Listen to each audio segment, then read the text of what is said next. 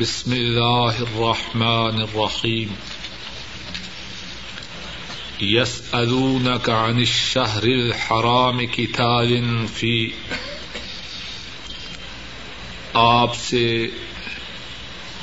حرمت کے مہینہ کے متعلق سوال کرتے ہیں کہ اس میں لڑائی کرنا قل کتاب فیہ کبیر آپ فرما دیجیے حرمت کے مہینہ میں لڑائی کرنا بڑی بات ہے۔ وصد ان سبیل اللہ و کفرم بھی ول مسجد الحرام و اخراج و اہلی منہ اکبر عند اللہ اور اللہ کی راہ سے روکنا اور اللہ کے ساتھ کفر کرنا اور حرمت والی مسجد سے روکنا اور اس کے اہل کو اس سے نکالنا، یہ اللہ کے ہاں حرمت کے مہینہ میں لڑائی سے بھی بڑی بات ہے۔ ول فتن تو اکبر و من القتل۔ اور دین سے بچ لانا یہ قتل سے بڑی بات ہے۔ ولا يزالون يقاتلونكم حتى يردوكم عن دينكم۔ اور وہ تم سے لڑائی کرتے رہیں گے۔ یہاں تک کہ تمہیں تمہارے دین سے پھیر دیں۔ ان استطاعوا اگر وہ تمہیں دین سے پھیرنے کی طاقت رکھیں۔ ومن يرتد منكم عن دينه، اور جو شخص تم میں سے پھر جائے، اپنے دین سے فیامت و ہوا کافر، پس وہ مرے۔ اس حالت میں کہ وہ کافر ہو فلا ایک حبت اعمالهم فی دنیا والآخرہ بس یہ لوگ ان کے اعمال دنیا اور آخرت میں برباد ہو گئے۔ وہ الا اکا اصحاب النار۔ اور یہ لوگ جہنم کی آگ والے ہیں۔ ہم فی ہا خالدون۔ وہ جہنم کی آگ میں ہمیشہ ہمیشہ رہیں گے۔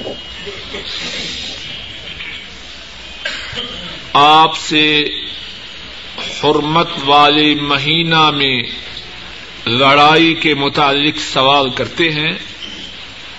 آپ فرما دیجیے اس مہینہ میں لڑائی کرنا بڑی بات ہے۔ اور اللہ کی راہ سے روکنا اور اللہ کے ساتھ کفر کرنا اور حرمت والی مسجد سے روکنا اور اس کے اہل کو اس سے نکالنا اللہ کے ہاں بہت بڑی بات ہے۔ اور دین سے بچوانا یہ قتل سے بھی بڑی بات ہے۔ اور وہ تم سے لڑتے رہیں گے۔ یہاں تک کہ وہ تمہیں تمہارے دین سے پھیر دیں اگر وہ اس کی طاقت رکھیں۔ اور تم میں سے جو کوئی اپنے دین سے مرتد ہو گیا پس وہ مرے اسی حال میں کہ وہ کافر ہو۔ پس یہ وہ لوگ ہیں ان کے اعمال دنیا و آخرت میں برباد ہو گئے۔ اور یہی لوگ ہیں جہنم والے۔ اور یہی لوگ ہیں جہنم کی آگ والے۔ وہ جہنم کی آگ میں ہمیشہ ہمیشہ رہیں گے۔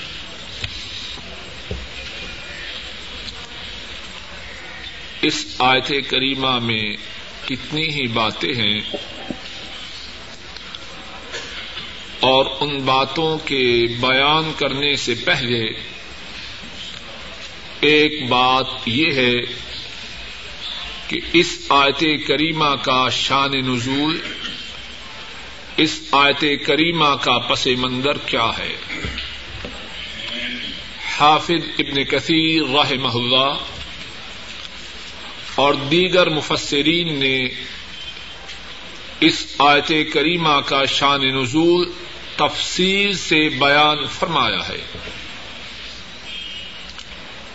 اور مفسرین نے اس آیت کریمہ کا جو شان نزول بیان فرمایا ہے اس کا خلاصہ کچھ اس طرح ہے کہ رسول کریم صلی اللہ علیہ وسلم نے مکہ مکرمہ سے مدینہ تشریف لانے کے بعد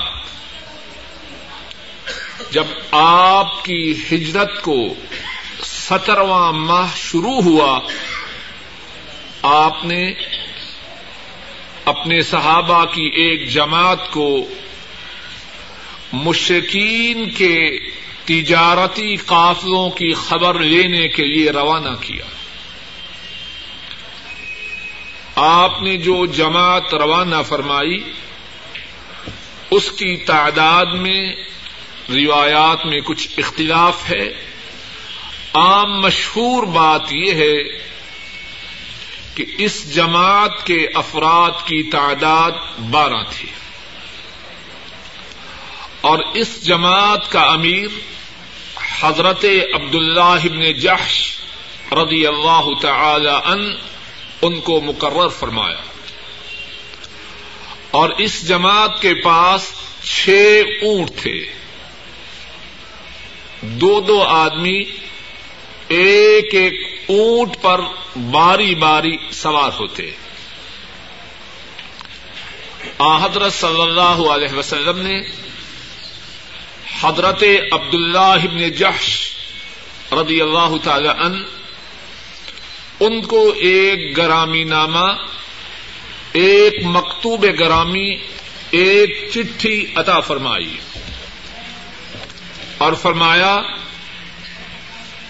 اس سمت میں روانہ ہو جاؤ، دو دن سفر کرنے کے بعد اس چٹھی کو کھولنا۔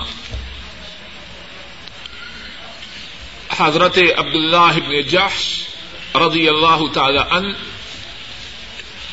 اپنے ساتھیوں کے ساتھ روانہ ہوئے۔ دو دن کے سفر کے بعد چٹھی کو کھولا۔ آپ نے فرم، اس چٹھی میں تحریر فرمایا تھا۔ قریب قریب۔ وسلم نے اس چٹھی میں تحریر فرمایا تھا کہ نخلا مقام کی طرف روانہ ہو جاؤ۔ اور تمہارے ساتھیوں میں سے جو نہ جانا چاہے اس کو مجبور نہ کرنا۔ حضرت عبد اللہ جحش رضی اللہ تعالی ان انہوں نے اپنے ساتھیوں سے فرمایا، رسول کریم صلی اللہ علیہ وسلم، آپ کے گرامی نامہ کا مضمون یہ ہے، اور تم سب اس بارے میں آزاد ہو، جو واپس پلٹنا چاہے پلٹ جائے۔ اور جو موت چاہتا ہے، اللہ کی راہ میں اپنی جان کی قربانی دینے کا خواہش مند ہے، وہ ہمارے ساتھ روانہ ہو جائے۔ اور ساتھ ہی فرمایا، جہاں تک میرا تعلق ہے، میں اپنی جان قربان کرنے کے لیے اس مشن پہ روانہ ہوتا ہوں۔ تفسیر ابن کثیر میں ان کے یہ الفاظ نقل ہیں، من کان منکم یرید الموت فلیمض ویوسی فإننی موسن وماضن لأمر رسول اللہ صلی اللہ علیہ وسلم۔ انہوں نے فرمایا ساتھیوں تم میں سے جو موت چاہتا ہے، اللہ کی راہ میں، تم میں سے جو موت چاہتا ہے، وہ روانہ ہو جائے۔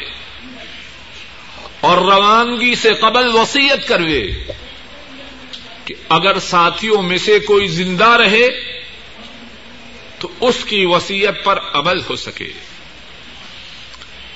اور فرمایا اننی موسن و مادن امر رسول اللہ صلی اللہ علیہ وسلم۔ جہاں تک میرا تعلق ہے، میں وسیعت کر رہا ہوں اور اللہ کے رسول صلی اللہ علیہ وسلم کے حکم کی تنفیذ کے لیے اس مشن پر روانہ ہوتا ہوں۔ اور تفسیر ابن کثیر میں ان کے یہ بھی الفاظ مبارکہ ہیں، من کان منکم یرید الشہادہ ويرغب فيها فينطلق من كان منكم يريد الشهادة ويرغب فيها فلينطلق تم میں سے جو اللہ کی راہ میں شہادت کے حصول کی رغبت رکھتا ہے، وہ روانہ ہو جائے۔ ومن کرے ہزار کا فل اور جو اللہ کی راہ میں جامع شہادت کو نوش کرنا ناپسند کرتا ہے، وہ واپس چلا جائے۔ اور ساتھ ہی فرمایا فما ان فمادن امر رسول اللہ صلی اللہ علیہ وسلم۔ جہاں تک میرا تعلق ہے، میں اللہ کے رسول صلی اللہ علیہ وسلم کے حکم کی تنفیذ کے لیے آپ کے سونپے ہوئے مشن کی تکمیل کے لیے روانہ ہو رہا فمزا و مزا محو لم یتخلف احد منهم.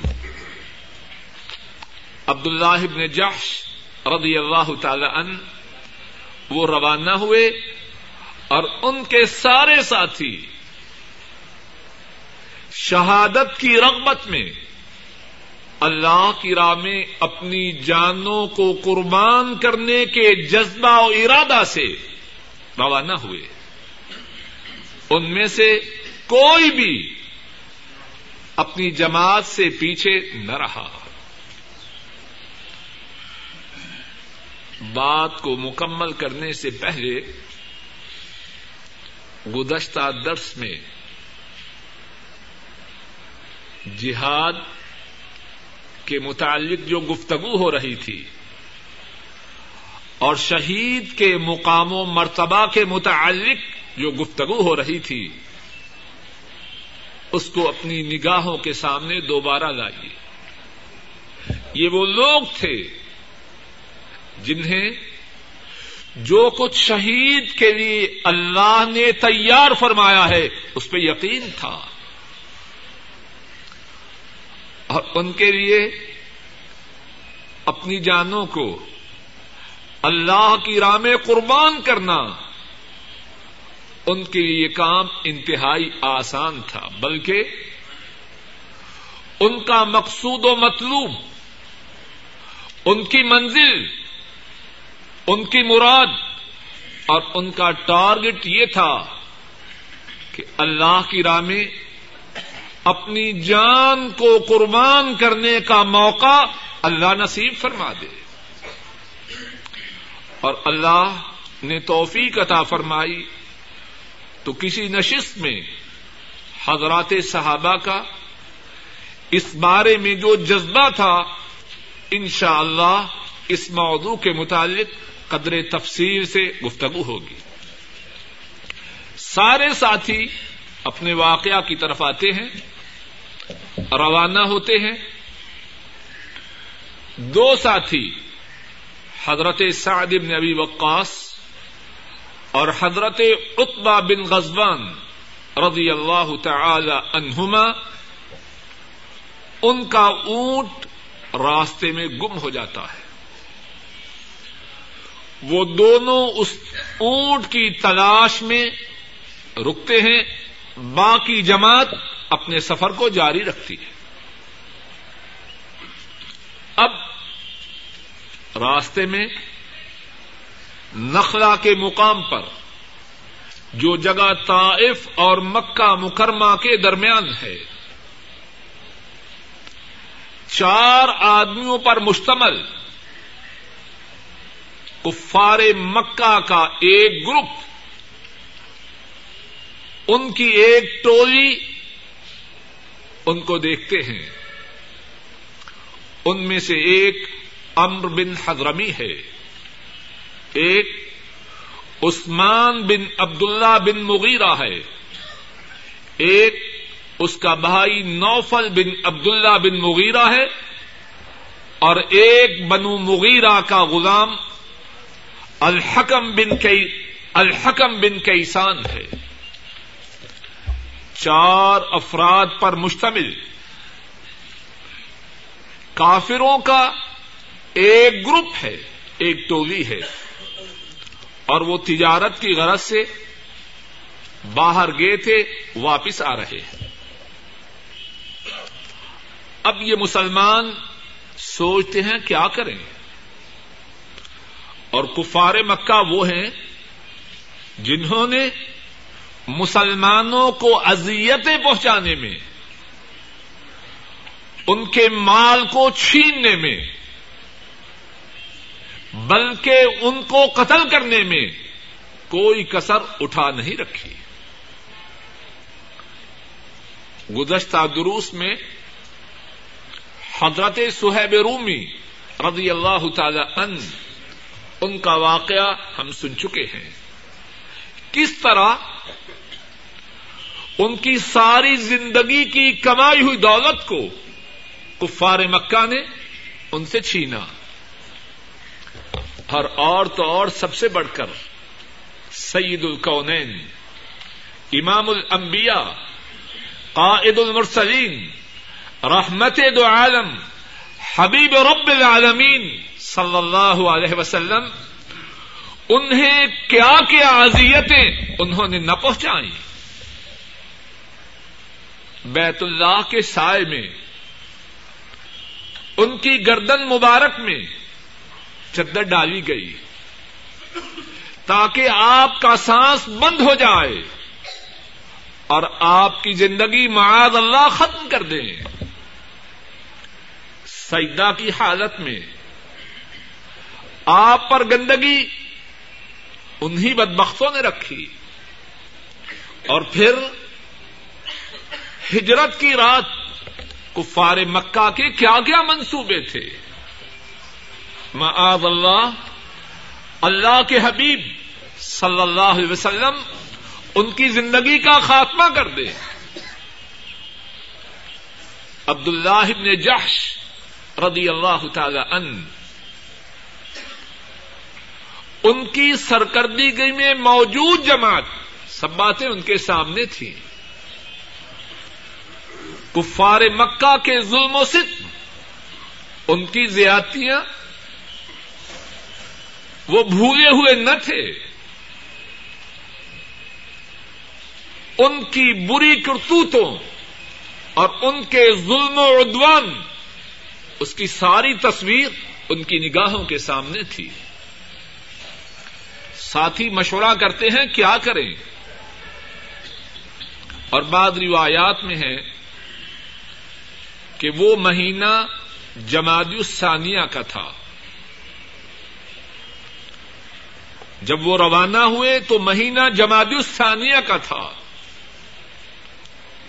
اور جماعت الثانیہ کی انتہا تھی۔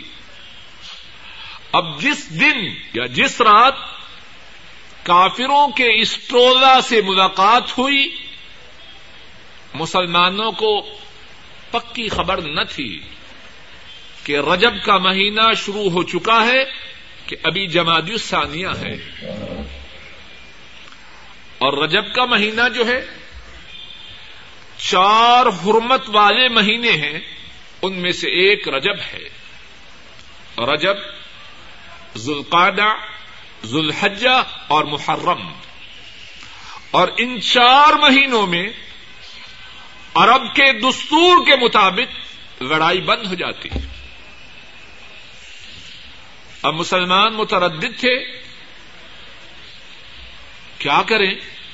معلوم نہیں کہ آج جماعت الثانیہ کی آخری تاریخ ہے، یا رجب داخل ہو چکا ہے۔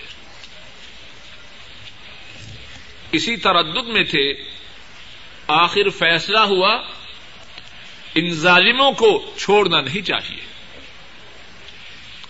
مسلمانوں نے حملہ کیا امر بن حضرمی مارا گیا۔ عثمان بن عبداللہ بن مغیرہ اور حکم بن کیس دونوں گرفتار ہوئے۔ چوتھا شخص نوفل بن عبداللہ بن مغیرہ، وہ بھاگ گیا۔ اب مسلمان خوشی خوشی عبد اللہ ابن جحش رضی اللہ تعالی ان ان کی امامت میں، ان کی قیادت میں مدینہ طیبہ حاضر ہوتے ہیں۔ رسول کریم صلی اللہ علیہ وسلم سے ماجرا بیان فرماتے ہیں۔ رسول کریم صلی اللہ علیہ وسلم کے سامنے ماجرا عرض کرتے ہیں۔ آپ صلی اللہ علیہ وسلم ناراض ہوتے ہیں۔ آپ فرماتے ہیں، تم نے کیا کیا؟ اشہر الحرام میں، حرمت والے مہینے میں کافروں پر حملہ کیا؟ ایسے کیوں کیا؟ مسلمان جو مال غنیمت لائے ہیں، اس کے قبول ہونے سے انکار ہے۔ اب عبد اللہ ابن جحش اور ان کے ساتھی، ان کی خوشی غم میں بدل جاتی ہے۔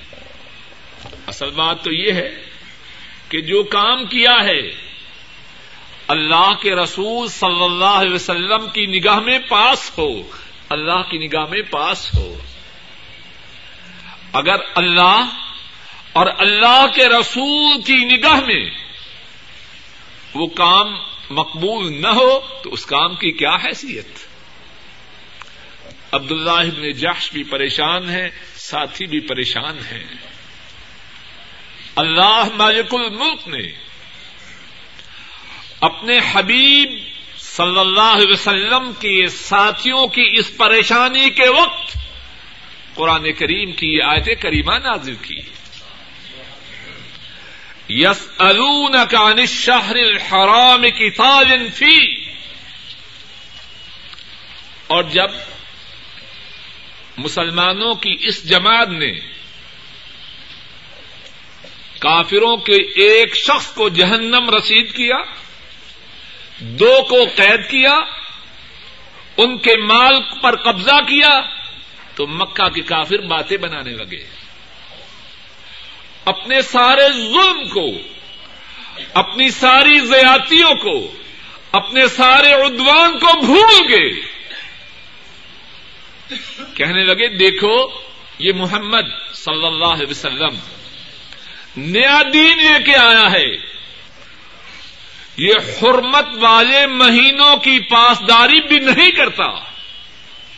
اس کے ساتھیوں نے رجب کے مہینہ میں ہمارے ایک ساتھی کو قتل کیا۔ دو کو گرفتار کیا۔ اور مال چھین لیا۔ اب بڑے ہمارے پنجابی یا اردو محاورہ میں صوفی بنتے ہیں۔ کہ دیکھو کتنی زیادتی کیا ہے، کتنا ظلم کیا ہے۔ حرمت والے مہینے کی کتنی توہین کی ہے۔ قرآن کریم میں مشکین مکہ، ان کی تنقید، ان کے اعتراض کا جواب آتا ہے۔ اور رسول کریم صلی اللہ علیہ وسلم کے ساتھیوں کے لیے اطمینان و سکون آتا ہے۔ یس کا نشہر الحرام کتاب فی یہ آپ سے حرمت والے مہینہ میں لڑائی کے متعلق دریافت کرتے ہیں۔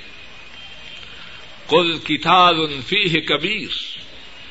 آپ فرما دیجیے حرمت والے مہینہ میں لڑائی کرنا واقعی بڑی بات ہے۔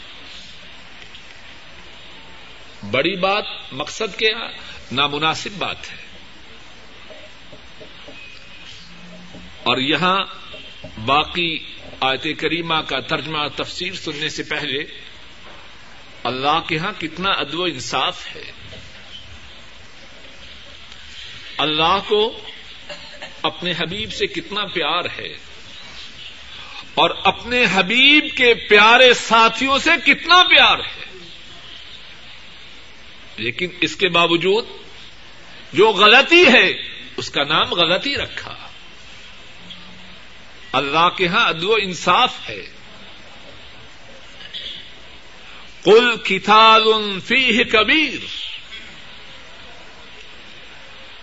ہمارے حبیب کے ساتھیوں نے، حرمت والے مہینہ میں مکہ کے کافروں کے ایک آدمی کو جہنم رسید کیا۔ دو کو قیدی بنایا۔ ان کے مال کو چھین لیا۔ واقعتا حرمت کے مہینہ میں لڑائی کرنا بڑی بات ہے۔ مقصد کیا؟ سنگین بات ہے۔ اب اس کے بعد کیا فرمایا؟ وہ سد ان سبی و کفرم بھی ول مسجد الحرم و اخراج و اہلی من ہو اکبر عند اللہ یہ مسلمانوں کے حرمت والے مہینہ میں لڑائی کرنے پر، تنقید کرنے والے اپنے گریبان میں منہ تو ڈالیں ہمارے محاورہ میں بات کہتے ہوئے انہیں شرم محسوس نہیں ہوتی۔ ان کی کرتوتے ہیں کیا؟ ان کی بدعمالیاں، ان کی سیاہکاریاں، ان کا ظلم و ست اس کو کیوں بول رہے ہیں؟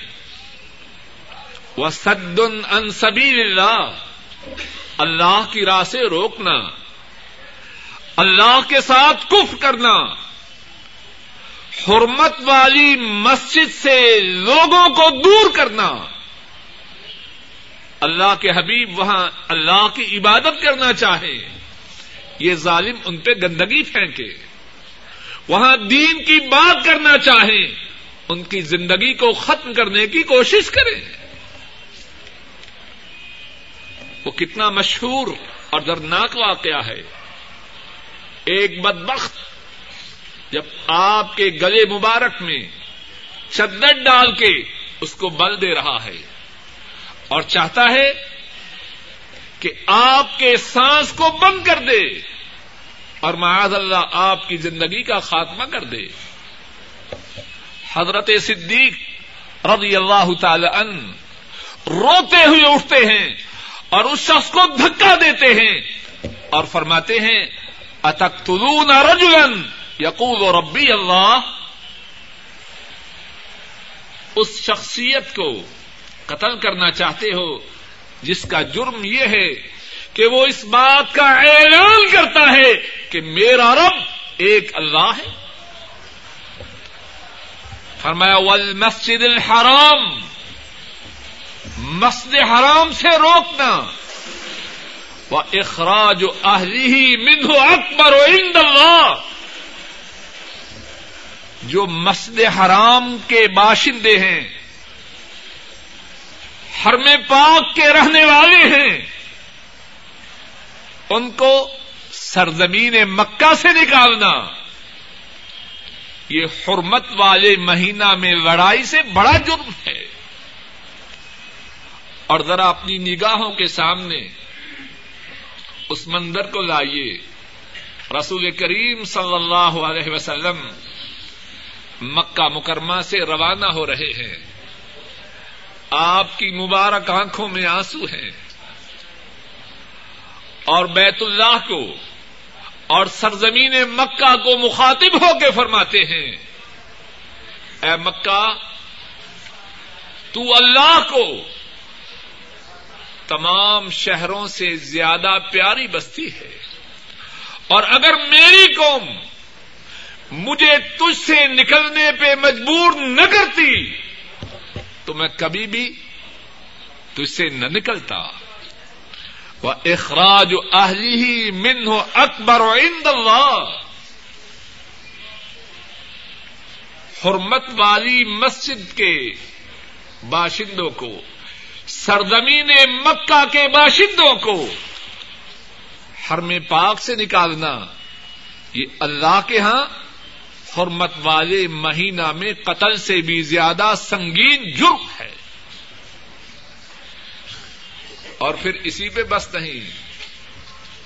ول فتن تو اکبر من القتل۔ انہیں لٹایا جاتا اور انہیں مارا جاتا۔ آل یاسر رضی اللہ تعالی عنہم اجمعین۔ ان کو اذیتیں کس گناہ کی وجہ سے دی جاتی؟ حضرت سمیہ رضی اللہ تعالی عنہا۔ بدبخت ابو جہل نے انہیں کس جرم میں شہید کیا؟ اسی کوشش میں کہ کسی طرح ایمان والوں کو، توحید والوں کو ایمان و توحید سے دور کر دیں۔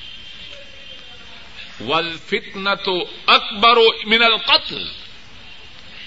کسی کو دین سے بچوانا دین سے پھیرنے کی کوشش کرنا، یہ قتل سے زیادہ سنگین گنا ہے۔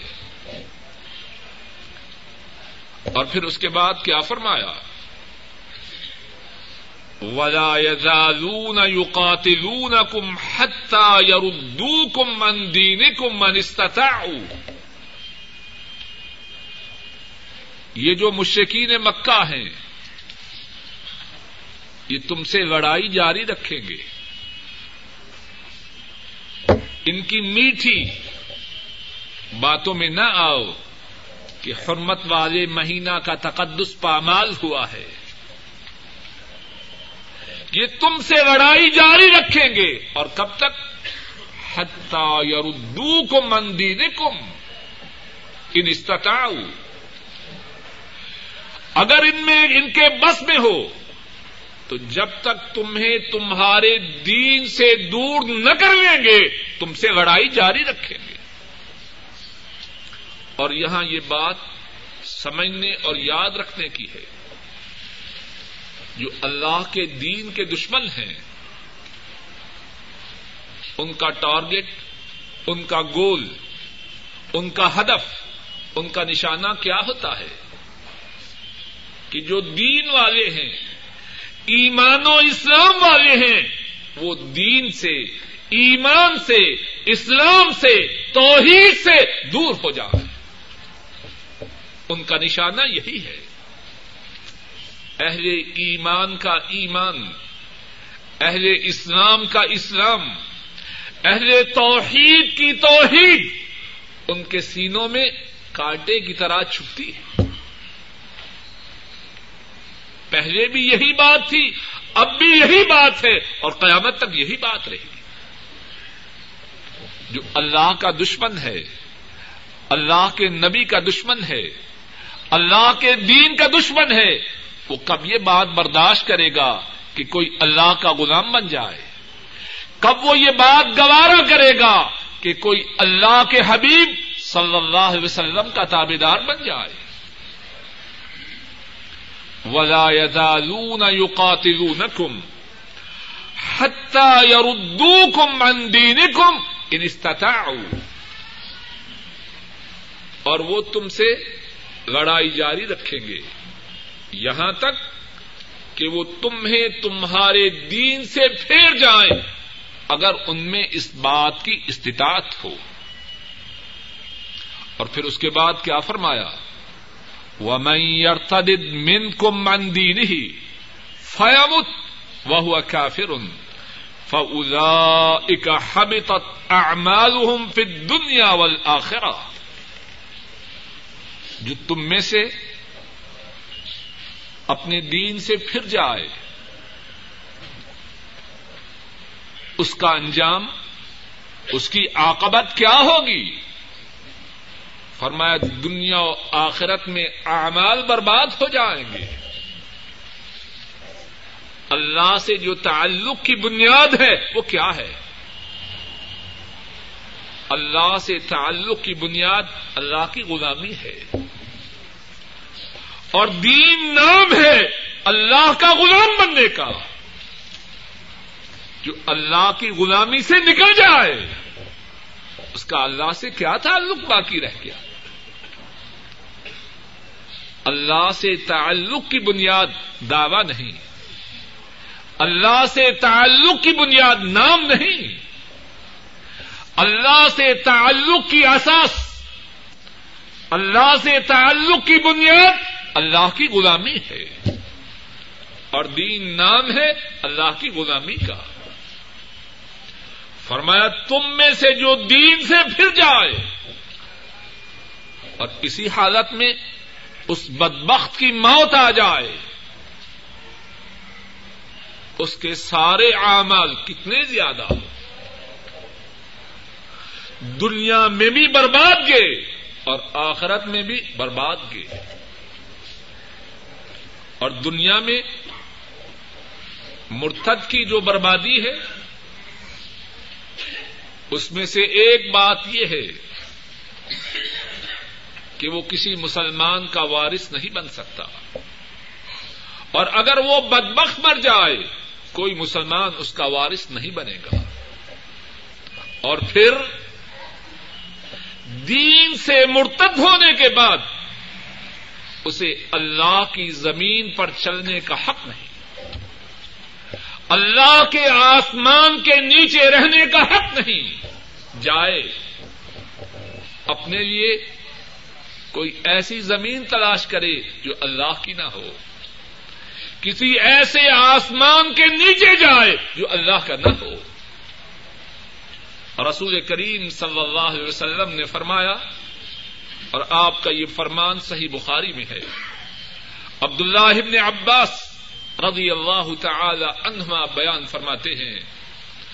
آپ نے فرمایا مم بدل دین فخت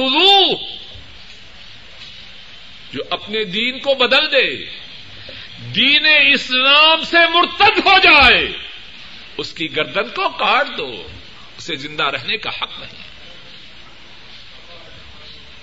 اور آخرت میں آخرت میں بربادی ہی بربادی ہے۔ کتنے اعمال کیے ہوں، کتنی نمازیں پڑی ہوں، کتنا صدقہ و خیرات کیا ہو اپنے خیال میں انسانیت کی کتنی خدمت کی ہو، آخرت میں اس کے لیے ان اعمال کا کوئی بدلا نہیں۔ کیا ہے اس کے لیے؟ وہ ادا کا اصحاب النار۔ دین سے مرتد ہونے والے، ان کے لیے انعام و اکرام۔ اعزاز و اجر و ثواب کیا ہوگا؟ یہ تو جہنم کی آگ والے ہیں۔ وہ الا اصحاب النار۔ یہ جہنم کی آگ والے ہیں۔ اور آگ سے ان کا تعلق کیا ہے؟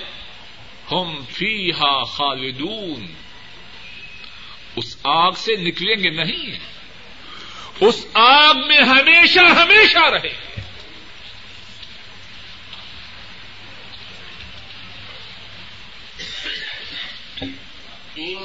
آمنوا والذین هاجروا وجاهدوا في سبيل الله اولئك يرجون رحمت اللہ واللہ غفور الرحیم۔ بے شک وہ لوگ جو ایمان لائے اور وہ لوگ جنہوں نے ہجرت کی اللہ کے لیے اپنے گھر کو، اپنے اعزا و قارب کو، اپنے مال و دولت کو خیر بات کہا۔ وجاہدو فی سبیل اللہ اور اللہ کی راہ میں جہاد کیا۔ اولئک یرجون رحمت اللہ۔ یہ ہیں وہ لوگ جو اللہ کی رحمت کی امید رکھتے ہیں۔ اور اللہ معاف فرمانے والے، رحم کرنے والے ہیں۔ اللہ اکبر۔ بے شک وہ لوگ جو ایمان لائے اور وہ لوگ جنہوں نے ہجرت کی اور انہوں نے اللہ کی راہ میں جہاد کیا، یہ وہ لوگ ہیں جو اللہ کی رحمت کی امید رکھتے ہیں۔ اور اللہ معاف فرمانے والے، رحم فرمانے والے اس آیت کریمہ کا شان نزول اس آیت کریمہ کا پس منظر کیا ہے؟ حافظ ابن کثیر اور بعض دیگر مفسرین بیان فرماتے ہیں کہ جب گزشتہ آیت کریمہ نازل ہوئی تو حضرت عبداللہ ابن جحش رضی اللہ تعالی ان کو اور ان کے ساتھیوں کو اطمینان ہوا۔ کہ جس مصیبت کا ڈر تھا اللہ کے فضل و کرم سے، وہ مصیبت ٹل گئی۔ لیکن حریص ہیں کس چیز کے لیے؟ اجر و ثواب کے لیے۔ غلطی تو ہو گئی، اور اس غلطی کی بنا پر کافروں نے جو اعتراض کیا، اللہ نے اس کا جواب بھی دے دیا۔ اب دل میں کھٹک ہے۔ اور کس بات کی کھٹک ہے؟ ہم نے جو سفر کیا، سفر میں محنت و کوشش کی۔ اس کا کوئی اجر و ثواب بھی ہے یا صرف معافی ہے؟ عبد اللہ ابن جحش اور ان کے ساتھی رضی اللہ تعالی عنہما رسول کریم صلی اللہ علیہ وسلم کی خدمت میں عرض کرتے ہیں، یا رسول اللہ صلی اللہ علیہ وسلم انتما ان تكون لنا غزبت نعطى فيها اجر المجاہدین۔ اے اللہ کے رسول صلی اللہ علیہ وسلم، کیا ہم اس بات کا تما کریں، اس بات کی امید رکھیں کہ یہ جو ہم نے سفر کیا، ہمارے نامہ اعمال میں، اس سفر کی بنا پر اللہ کی راہ میں جہاد کرنے کا عمل تحریر ہو اور ہمیں ثواب دیا جائے وہ جو مجاہدوں کے لیے ہے۔ اے اللہ کے رسول صلی اللہ علیہ وسلم، کیا ہم اس بات کی امید رکھیں؟ اللہ مالک الملک نے اپنے حبیب کریم صلی اللہ علیہ وسلم کے پیارے ساتھیوں کے سوال کے جواب میں اس آیت کریمہ کو نادر فرمایا۔ اگر وہ اللہ کے غلام بنے، تو اللہ نے بھی ان کی ناقدری نہیں فرمائی۔ اور اللہ تو ناقدری فرمانے والے نہیں۔ اللہ تو وہ ہے وکان اللہ شاکرن علیما کوئی اللہ کا بنے تو صحیح۔ اللہ تو قدر فرمانے والے ہیں اور جاننے والے ہیں۔ اور انہوں نے اللہ کی غلامی کو کس طرح اختیار کیا تھا؟ بات کی ابتدا میں۔ وہ جس عزم سے روانہ ہوئے، اس کا ذکر گزر چکا ہے۔ عبداللہ ابن جحش، انہوں نے اپنے ساتھیوں سے کیا فرمایا؟ جو جامع شہادت نوش کرنا چاہتا ہے، وہ میرے ساتھ اس مشن پہ روانہ ہو۔ اور اسی عزم کے ساتھ، اسی ارادہ کے ساتھ سب ساتھی روانہ ہوئے۔ جب وہ اللہ کے بنے، تو اللہ نے ان کی ناقدری نہیں فرمائی۔ فرمایا، جو لوگ ایمان لائیں، جہاد کریں۔ جو لوگ ایمان لائیں، ہجرت کریں، جہاد کریں یہی وہ لوگ ہیں جو اللہ کی رحمت کی امید رکھتے ہیں۔ اور یہاں دو باتیں ارض کرنا چاہتا ہوں۔ توجہ سے سنیے، شاید کہ اللہ میری اور آپ کی ان باتوں کے سمجھنے سے اصلاح فرما دے پہلی بات یہ ہے کہ کہنے والا بھی اور ہم سننے والے بھی یہ بات کتنی دفعہ کہتے ہیں، اللہ کی رحمت کی بڑی امید ہے۔ کہتے ہیں کہ نہیں؟ یہ درخواست دی ہے، اللہ کی رحمت کی بڑی امید ہے۔ اور ساتھ ساتھ کیا کرتے ہیں؟ اللہ کی نافرمانی کرتے ہیں۔ ہے کہ نہیں ایسا؟ جہاں تک اللہ کا تعلق ہے، ان کے متعلق یہ کہتے ہیں کہ اللہ کی رحمت کی بڑی امید ہے۔ اور جہاں تک ہمارا تعلق ہے، ہم کہتے ہیں ہم نے اپنی مرضی کرنی ہے۔ اگر زبان سے نہیں کہتے، تو اپنے عمل سے کہتے ہیں۔ دن کی ابتدا اللہ کی نافرمانی سے کرتے ہیں۔ اور رات کو سوتے ہیں، تو اللہ کی نافرمانی کے پروگراموں پہ سوتے ہیں۔ اور جب مصیبت آئے، بیماری آئے، جاب سے چھٹی ملے گھر سے پریشانی کی چٹھی آئے۔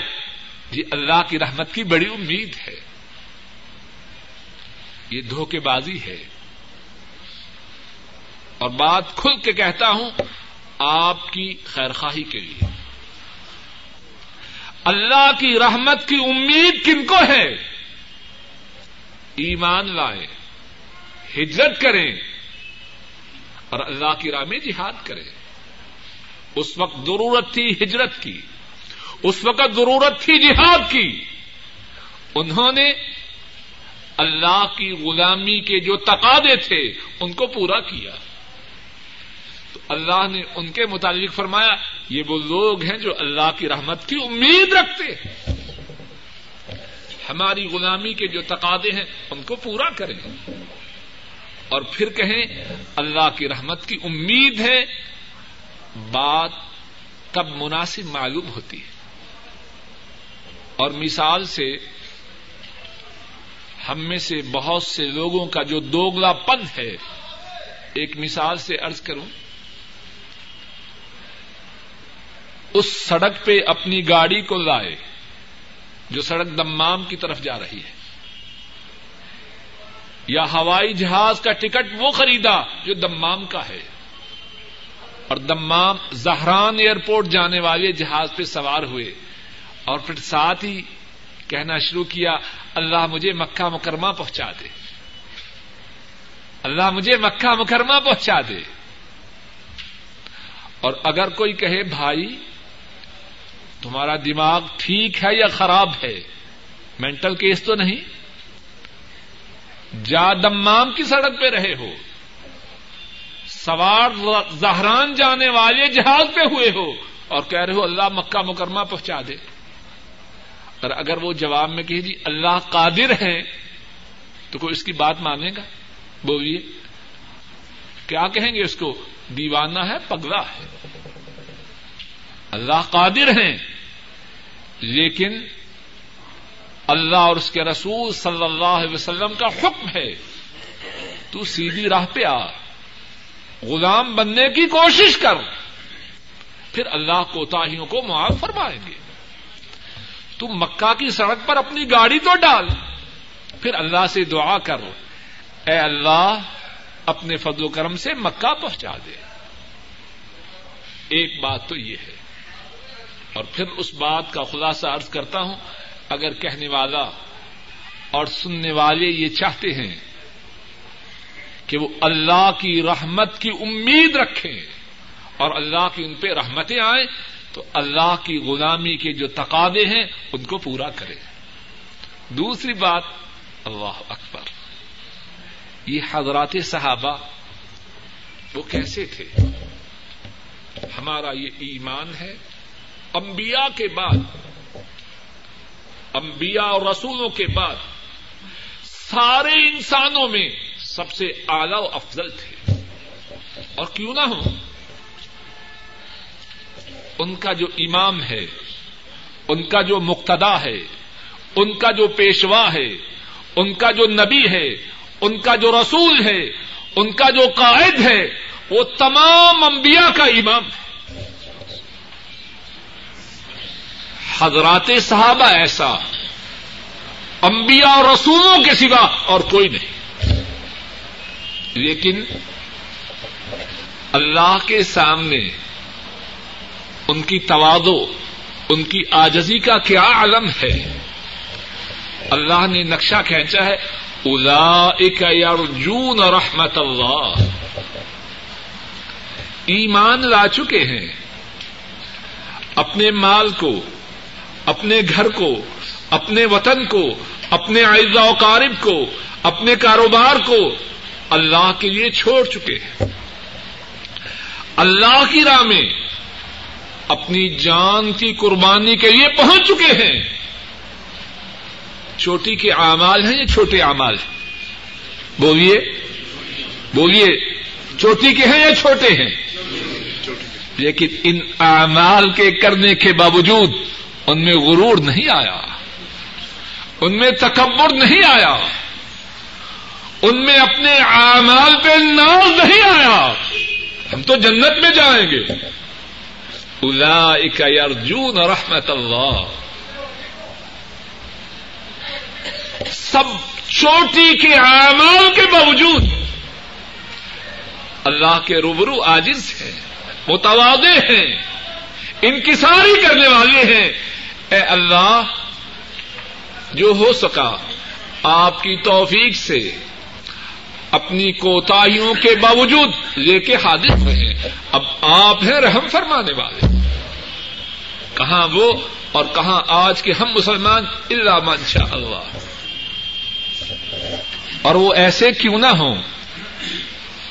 ان کے امام محترم، ان کے حبیب مکرم، ان کے نبی معظم، ان کے رسول مکرم، وہ بھی ایسے تھے۔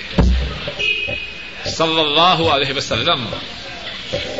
آپ صلی اللہ علیہ وسلم فرماتے ہیں، کوئی شخص اپنے اعمال کی بنیاد پر جنت میں نہ جا سکے۔ گا کیا مقصد؟ کوشش کرے، محنت کرے۔ لیکن اپنے دل و دماغ میں یہ خیال نہ آئے کہ میں بڑا پارسا بن چکا ہوں، بڑا متقی بن چکا ہوں، بڑا پرہیزگار بن چکا ہوں۔ اب جنت میں جانا میرا حق ہے۔ حق کیسے بنے؟ ایک زبان وہ نعمت ہے۔ اگر انسان جب سے پیدا ہوا ہے، جب تک زندہ ہے، ساری زندگی اللہ کے روبرو سیدا میں رہے، ایک زبان کی نعمت کا شکریہ ادا نہیں کر سکتے ہمیں بغیر کوشش کے، بغیر جد و جہد کے اللہ کی نعمتیں میسر ہیں۔ ان نعمتوں کی حقیقت سے غافل۔ آنکھ کتنی بڑی نعمت ہے۔ اس سے پوچھیے جو آنکھوں سے محروم ہے۔ آپ فرماتے ہیں، کوئی شخص اپنے اعمال کی وجہ سے جنت میں نہ جا سکے گا۔ صحابہ عرض کرتے ہیں، آپ آپ اپنے اعمال کی وجہ سے جنت میں نہ جائیں گے۔ کیا جواب دیتے لا يتغمدني الله برحمت من۔ میں محمد صلی اللہ علیہ وسلم، میں بھی اپنے اعمال کی وجہ سے جنت میں نہ جا سکوں گا۔ ہاں اللہ کی رحمت میرے شامل حال ہو جائے تو انشاءاللہ جنت میں جاؤ گا۔ ارجون رحمت اللہ۔ اعمال پورے کرے۔ غلامی کے تقاضے ان کو پورا کرنے کی پوری کوشش کرے اور یہ بھی نہیں بیٹھا رہے۔ یہ اللہ کے فضل سے جائیں گے۔ یہ طریقہ نہیں۔ اللہ کی غلامی کے تقاضوں کو پورا کرنے کی انتہائی کوشش کرے اور پھر اس کے بعد اپنی ڈوری اللہ کے سپرد کرے۔ واللہ غفور الرحیم۔ اللہ اکبر۔ یہ اللہ کے غلام۔ ان سے گناہ ہو جائے۔ تو اللہ معاف کرنے والے، مہربانی کرنے والے۔ رسول کریم صلی اللہ علیہ وسلم، ان کے پیارے ساتھی، حرمت کے مہینہ میں لڑائی کرنا واقعتا بڑی بات تھی۔ لیکن یہ اتنے اعلی لوگ، ایمان والے، ہجرت والے، جہاد والے، واللہ غفور الرحیم، اللہ معاف کرنے والے مہربان ہیں۔ اللہ مالک الملک اپنے فضل و کرم سے کہنے والوں کو، کہنے والے کو اور سب سننے والوں کو انہیں کے نقش قدم پہ چلائے اے اللہ، اپنے فضل و کرم سے کہنے والے کو اور سب سننے والوں کو قرآن کریم سے جوڑ دے۔ اے اللہ، ہمارے تعلق کو قرآن کریم سے قائم کر دے۔ اے اللہ، ہمارے دلوں کو قرآن کریم سے جوڑ دے۔ اے اللہ، بات کے کہنے اور سننے میں جو غلطیاں ہوئی ہیں، اے اللہ، ان کو معاف فرما۔ اے اللہ، بات کے کہنے اور سننے میں جو غلطیاں ہوئی ہیں، ان کو معاف فرما۔ اور اے اللہ، جو ٹھیک بات ہوئی ہے اے اللہ اپنے فضل و کرم سے اس کو قبول فرما۔ اے اللہ، کہنے والے کے لیے اور سننے والوں کے لیے ذریعہ نجات بنا۔ اے اللہ، جو بات کہی گئی ہے اور جو بات سنی گئی ہے، اے اللہ، کہنے والے کے لیے بھی اور سب سننے والوں کے لیے بھی ذریعہ نجات بنا۔ اے اللہ اپنے فضل و کرم سے کہنے والے کو بھی اور سننے والوں کو بھی اخلاص عطا فرما۔ اے اللہ، ہمارا بات کا کہنا اور سننا ریاکاری کے لیے نہ ہو۔ اے اللہ، ذاتی وجاہت کے لیے نہ ہو۔ اے اللہ، ذاتی تعریف کی خواہش کے لیے نہ ہو۔ اے اللہ، آپ کی رضا کے لیے ہو۔ اور اے اللہ، نجات کا سبب ہو۔ اے اللہ، ہمارے بوڑھے ماں باپ پہ رحم فرما۔ اے اللہ، ہمارے بوڑھے ماں باپ پہ رحم فرما۔ اے اللہ، ہمارے بوڑھے ماں باپ پہ رحم فرما۔ میری والدہ محترمہ بیمار ہیں، سب ساتھیوں سے درخواست ہے۔ کہ ان کے لیے دعا کیجیے کہ اللہ مالک الملک اپنے فضل و کرم سے انہیں اور تمام مسلمان بیماروں کو اور ہم سب کے والدین کو شفاء کام و آج عطا فرما۔ اے اللہ ہمارے بوڑھے ماں باپ پہ رحم فرما۔ اے اللہ ہمارے بوڑھے ماں باپ پہ رحم فرما۔ اے اللہ ہمارے بوڑھے ماں باپ پہ رحم فرما۔ اے اللہ ان پر اپنی نظر کرم فرما۔ اے اللہ ان پر اپنی نظر کرم فرما۔ اے اللہ ان کی بیماری کو صحت سے بدل دے۔ اے اللہ ان کی پریشانی کو راحتوں سے بدل دے۔ اے اللہ انہیں ایمان والی، عافیت والی اور صحت والی زندگی عطا فرما۔ اے اللہ ہمارے بوڑھے ماں باپ پہ رحم فرما۔ اے اللہ، ان کی بیماریوں کو دور فرما۔ اے اللہ، ان کی پریشانیوں کو دور فرما۔ اے اللہ، انہیں اپنے فضل و کرم سے ایمان والی، عافیت والی، صحت والی زندگی عطا فرما۔ اے اللہ، جن کے ماں باپ فوت ہو چکے ہیں، اے اللہ، ان کے گناہوں کو معاف فرما۔ ان کے دراجات کو بلند فرما۔ ان کی قبروں کو جنت کی باغیچیاں بنا۔ اے اللہ، ہمارے بہن بھائیوں پہ رحم فرما۔ اے اللہ، ہمارے جو بہن بھائی فوت ہو چکے ہیں اے اللہ، ان کے گناہوں کو معاف فرما، ان کے درجات کو بلند فرما، ان کی قبروں کو جنت کی باغیچیاں بنا اے اللہ، ہمارے جو بہن بھائی زندہ ہیں، ان کی پریشانیوں کو دور فرما، ان کی بیماریوں کو دور فرما، ان کی نیک حاجات کو پورا فرما، ان کے کاروباروں میں برکت عطا فرما، ان کی اولادوں کو ان کی آنکھوں کی ٹھنڈک بنا۔ اے اللہ، ہمارے جو بزرگ فوت ہو چکے ہیں اے اللہ ہمارے دادا، دادی، نانا، نانی اور دیگر جو اعزا و قاری فوت ہو چکے ہیں، اے اللہ ان کے گناہوں کو معاف فرما۔ اے اللہ ان کی قبروں کو جنت کی باغیچہ بنا۔ اے اللہ ان کے دراجات کو بلند فرما۔ اے اللہ ہمارے جو دیگر اعزا و قاری فوت ہو چکے ہیں ان تمام کے گناہوں کو معاف فرما۔ اے اللہ، ہمارے جو مسلمان عزا و قاری فوت ہو چکے ہیں، ان کے گناہوں کو معاف فرما۔ ان کے دراجات کو بلند فرما۔ ان کی قبروں کو جنت کی باغیچہ بنا۔ اے اللہ ہمارے بیوی بچوں پہ رحم فرما۔ اے اللہ ہمارے بیوی بچوں پہ رحم فرما۔ اے اللہ ہمارے بیوی بچوں پہ رحم فرما۔ اے اللہ ہمارے بیوی بچوں کو ہماری آنکھوں کی ٹھنڈک بنا۔ اے اللہ ہمارے بیوی بچوں کو اور ہم سب کو اپنا غلام بنا۔ اے اللہ اپنے فضل و کرم سے ہمارے بیوی بچوں کی نیک حاجات کو پورا فرما۔ ان کی پریشانی کو دور فرما۔ ان کی بیماریوں کو دور فرما۔ اے اللہ حاضرین مجلس کی تمام بیماریوں کو دور فرما۔ اے اللہ حاضرین مجلس کی تمام بیماریوں کو دور فرما۔ اے اللہ حاضرین مجلس کی تمام پریشانیوں کو دور فرما۔ اے اللہ حاضرین مجلس کی نیک حاجات کو پورا فرما۔ اے اللہ جو بے روزگار ہیں، انہیں رزق حلال عطا فرما۔ اور اے اللہ جن کو آپ نے رزق عطا فرمایا ہے، انہیں اس طرح خرچ کرنے کی توفیق عطا فرما۔ جس طرح خرچ کرنے سے آپ راضی ہوتے ہیں۔ اے اللہ، اپنے فضل و کرم سے ہماری روحانی، جسمانی تمام بیماریوں کو دور فرما۔ اے اللہ، ہمارے سینوں کو حسد سے، بغض سے کینا سے، ریا سے، نفاق سے، غرور سے، تکبر سے پاک فرما۔ اے اللہ، کسی کے خلاف شر کی بات نہ سوچے، اے اللہ کسی سے حسد نہ کرے، اے اللہ کسی کی غیبت نہ کرے۔ اور اے اللہ جو شریر اور حاسدین ہیں، ان کے شرور و فتن سے محفوظ فرما۔ اے اللہ شریر اور حاسدین کے شرور و فتن سے محفوظ فرما۔ اے اللہ شریر اور حاسد لوگوں کے شرور و فتن سے محفوظ فرما۔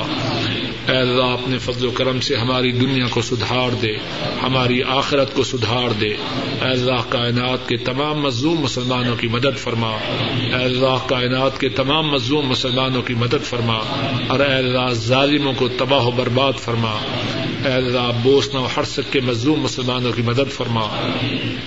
اے اللہ، کشمیر و ہند، فلسطین، برما، صومال حبشہ، اے اللہ، جہاں جہاں مظلوم مسلمان ہیں، ان کی مدد فرما اور ظالموں کو نیست و نابود فرما۔ اے اللہ، جب تک آپ ہمیں زندہ رکھے اسلام پہ زندہ رکھنا۔ اور اے اللہ، جب خاتمہ ہو تو ایمان پر ہو۔ اے اللہ، مرتے وقت کلمہ طیبہ نصیب فرمانا۔ اے اللہ، موت کی بے ہوشیوں میں مدد فرمانا۔ اور اے اللہ، اپنے فضل و کرم سے، قبر کے عذاب سے محفوظ رکھنا۔ اے اللہ